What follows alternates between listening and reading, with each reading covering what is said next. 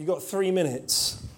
Have we got three minutes? So someone said to me the other day, he said, I never know now when to put the chicken on for. and John, would you appreciate standing there for me when I'm. T- I think you did quite well, Car, really. I'd like John. Everyone would like a John just to stand behind when you're talking. That would be quite nice, wouldn't it? That would be quite nice. Oh, that's not sounding nice.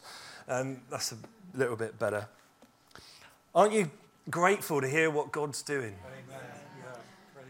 Yeah, grateful to hear what God's doing in this place. That He's working, He's moving, He's living, He's breathing. And I just love Him. And I've just got a few things to share because I believe they're relevant. I didn't bring this this morning just in case says forgot the communion. Some people, oh, I trusted you to do communion this morning, didn't I? But this is kind of relevant. Okay, this is relevant. Okay, this is what I want you to want to leave with you. It's from the feeding of the 5,000. Now, I know a lot of you think, well, I know that story. I know that. I know that. But this is what I want to leave. See, Jesus in Matthew 14, this is what Jesus does. The people come to him, and we, we can see that.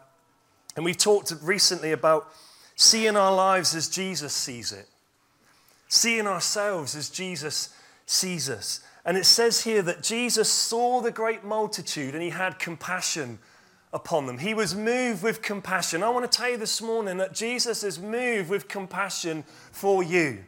And Dave Noble messaged me here saying that as people were coming, he believed that there are some people here saying that their baggage was too insignificant. And Jesus is saying that cast all your burdens upon me. There's nothing that's too insignificant that you can leave at my feet. Jesus was moved with compassion when he saw the multitude. Now, Jesus had just heard that John the Baptist, his cousin and his dear friend, had been beheaded. And you can kind of say, well, God, why couldn't you have healed him? Why couldn't you have saved? Jesus knows our very innermost being. He understands you. He gets you. He was human. He felt emotions. And this is when the feeding of the 5,000 happened. Jesus had just heard the news that had devastated him. He was in pretty much in grief. The disciples had took John's body and they had buried him. So when the feeding of the 5,000, and we read that, it's almost like this is the wake. This is like after the funeral service, pretty much. So, but Jesus was moved with compassion. And when the disciples come, I can kind of understand when the disciples said, Well, send them away, Lord. And we kind of think, Well, that sounds really harsh. But when you understand that they had just buried their friend, you can kind of get a little bit of a sense, can you? I can. Thinking, well, no wonder they said send them away. The hour's late. I can't deal with this at the moment. I'm grieving. I'm, I'm hurting. I'm, I'm feeling lost. I'm feeling, God, what, where's this going? Can you understand that? Yeah, you can. And this is what Jesus does. He says, You give them something to eat. And when they found the five loaves and two fish, Jesus says, Bring it here to me. Bring it here to me. And it says that this is what I want you to see. That he says that he took it. He took the loaf, he took the fish, he took the loaf that they gave, he took it. And then it says that he looked upwards. He looked up and he was thankful for the little that had been given. See, in my life, very often I would complain. I would complain and think, is that it? That's all we've got? Two fish, five loaves, is that it? But look at what Jesus did. Jesus didn't complain about it, but he thanked God for it. That to me says, wow, in my life, sometimes when something seems insignificant, just thank Him. Thank Him for the little bit, for the little good report, for the little thing that you hear that's good. Thank Him for it. So he took it he thanked God for it. Then he said he broke it. He broke it. I'm going to, sorry, Glenn, I'm going to make a bit of a mess here. But he broke it. So he took it, he blessed it, he broke it, and then he gave it. And this is what I want you to understand this morning. See, I've heard this already as people saying it was, it was breaking me. And there are situations sometimes in our lives that it feels like it's breaking you. But I want you to understand that in the breaking, there's blessing. In the breaking, there is blessing. They go together. And Jesus, first of all, there's a process because, first of all, he blessed it and then he broke it.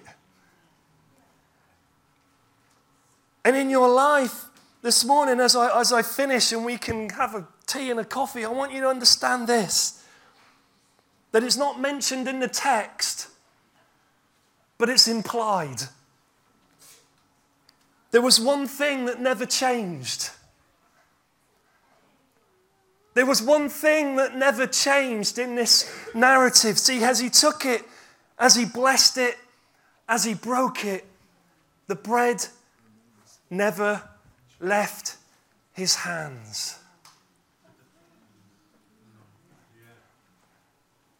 The bread, Chloe, never left his hands, Ali. And I want to tell you today if it's breaking, I want to tell you what this says to me is you're still in his hands. when it was seemed all was lost with Izzy, you were still in his hands. When you said it was breaking you, you were still in his hands. That thing today that may feel like it's breaking you, I want to tell you, be thankful. He blessed it and he broke it, but the bread never left Jesus' hands. And that to me brings great encouragement, Pete, to say that even when I'm breaking, I'm still in his hands. I'm still in his hands. So when we look to the promiser, when we look to our healer, when today maybe some disappointments may have happened, when your hopes may be dashed, when some things are breaking, know that you're still in His hands. You're still in His hands, and in the breaking, and I haven't got it on the screen, but in the breaking, if you can spell the last four words of breaking, there's a word in there called king. and if you're breaking in here today, there's a purpose to it. There's always a purpose in the breaking. God never does anything careless. See, Rosie, a few years ago, we had a remote control car, and I love that remote control car. and she was whizzing around with it, and she thought, I wonder if it floats in water. And so she put this car in water and it was spinning and spinning and it broke. And I was gutted, Celestine. I didn't like, I was gutted that this car broke. See, we're careless. But when God breaks us, when God breaks us, there's always a purpose. But when He breaks us, He doesn't leave us. We're in His hands. Let's stand to our feet, please, because I need you to hear that. That in the breaking, there's a king. K I N G, there's a king. And if you just close your eyes, please, I thank you that we've run over, but God's moved and He's ministered this morning. But I want you to see that picture, to be an encouragement to you today that in the breaking, He's breaking you for a purpose. It may be your pride, your stubbornness that He's breaking. But it may be your hurts and your dreams and your desires and your hopes that you may be feeling today are starting to crumble, that are starting to slip out of your grip. But I want to tell you today don't be afraid. Be encouraged that it's still in His hand, it never left His hand. You've never left his hands. You, are still in his hands today. In that breaking process. So, Lord, we thank you today. We thank you for hearing testimonies of your goodness over Wendy. your goodness over Carol and John and the family. Lord, we pray again for family salvation that you are working all things together for good. But Lord, for those here today that may have not felt strong enough within themselves to respond to you, as the illustration of the bread in my hands, that Lord, let them know that they are still in your hands this morning. Thank you, Jesus. You are still in His hands this morning. He's never let you go. No, never. He's never let you go. And He'll never let you go. Because He loves you, Amen. Thank you, Jesus. because you're precious, because He's got compassion on you. You move Him. You move Him to act. Hallelujah. So we thank you, Jesus. Can you say thank you this Thank morning? you, Thank you, Jesus. Thank you, Jesus, Thank you, Jesus. Thank you, Jesus. that you have the words of life. And I'll say it again Lord, where else can we go? You got the words of eternal life. Amen. Hallelujah. Praise Him. Praise Him. And it's now you who live in us, Lord. Yeah, thank you. It's Christ who lives in me, and it's Christ who lives in you. You're a new creation. Amen. Old things have passed away. Behold, all things have become new. Hallelujah. And you can walk in that newness of life today. That's the promise, Thank you, the promiser. Thank you, Jesus. Thank you, Jesus. Thank you, Jesus. That you've never let us go. Never, never. You're so precious, Lord. You're so precious, Lord. Amen.